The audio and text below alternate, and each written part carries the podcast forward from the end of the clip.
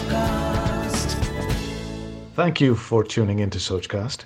We hope you enjoy this uninterrupted listening experience. But before that, please do listen to these messages that come from those that support your favorite show. This is SK Radio. Khane Khas with Sanjeev Kapoor. सभी सुनने वालों को संजीव कपूर का प्यार भरा नमस्कार। और आज की रेसिपी जी हाँ नॉर्थ इंडियन रेसिपी है और एक ऐसी रेसिपी आप किसी भी रेस्टोरेंट में जाएँगे, अगर ये रेसिपी ना हो, ये डिश ना हो तो ऐसा लगेगा कि रेस्टोरेंट बंद कर देना चाहिए। और जब भी कोई आप ऑर्डर करते हैं तो ये रेसिपी जो है, ये डिश जो है, वो ज़रूर ऑर्डर होती है। आप समझ गए कौन सी रेसिपी है। दाल मखनी। हम्म अब रेस्टोरेंट स्टाइल कैसे बनेगी, चलिए बताता हूँ आपको। ध्यान से नोट कर लें इसके इंग्रेडिएंट्स आधा कप साबुत उड़द, काली वाली जो दाल है, माँ दाल कहते हैं, माँ की दाल। और दो चम्मच राजमा, लाल वाले। हम्म नमक स्वाद अनुसार, एक बड़ा चम्मच तेल।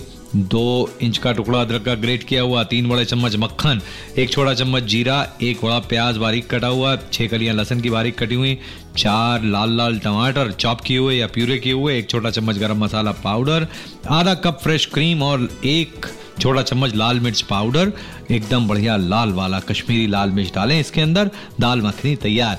नहीं नहीं रेस्टोरेंट स्टाइल बनाने के लिए इतनी आसानी से हो जाता तो रेस्टोरेंट बंद ना हो जाते, लेकिन बंद कराते हैं।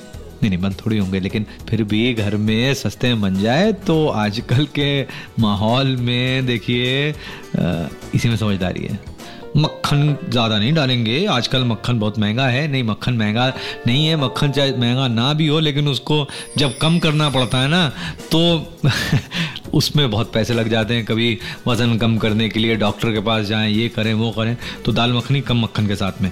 अब जो साबत उड़द है, काली वाली दाल है, राजमा है, उसे साफ़ करके ओवरनाइट तीन कप पानी के अंदर भिगो के रखें और फिर इसमें से पानी निकाल दें और इसको प्रेशर कुक करें तीन कप पानी और नमक के साथ और उसके साथ साथ थोड़ा अदरक डालकर इसे आप तब तक पकाएँ जब तक ये पूरी तरह से गल ना जाए, अच्छी तरह से गल जानी चाहिए।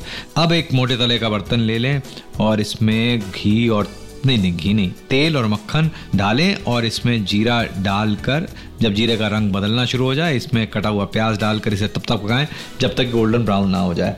इसमें बाकी कटा हुआ जिंजर या ग्रेट किया हुआ जिंजर, कटा हुआ लहसन और कटे हुए टमाटर डालकर अच्छी तरह से भूनें और जब तेल मसाले में से अलग निकलना शुरू हो जाए, फिर इसमें राजमा और दाल जो हैं, जो पकी हुई हैं, वो इसमें डालकर इसे पकने दें। और अगर ऐसा लग रहा है कि पानी थोड़ा कम है, थोड़ा और डालकर इसमें नमक डालकर इसे पकाएँ अच्छी तरह से और चलाते रहें चलाते रहें, थोड़ा मैश भी हो जाए ताकि ये, फिर इसके अंदर डालें गरम मसाला पाउडर और इसको धीमी आँच पर पकने दें पंद्रह, बीस, पच्चीस मिनट तक और इसे पकाते रहिए बीच बीच में चलाते ज़रूर रहें। हाँ और फिर इसमें डालें लाल मिर्च पाउडर और अच्छा रंग आ गया ना? हाँ देखिए अच्छा रंग आता है टमाटर और मिर्च से इसके अंदर। तो बढ़िया टमाटर होने चाहिए और बढ़िया लाल मिर्च होनी चाहिए।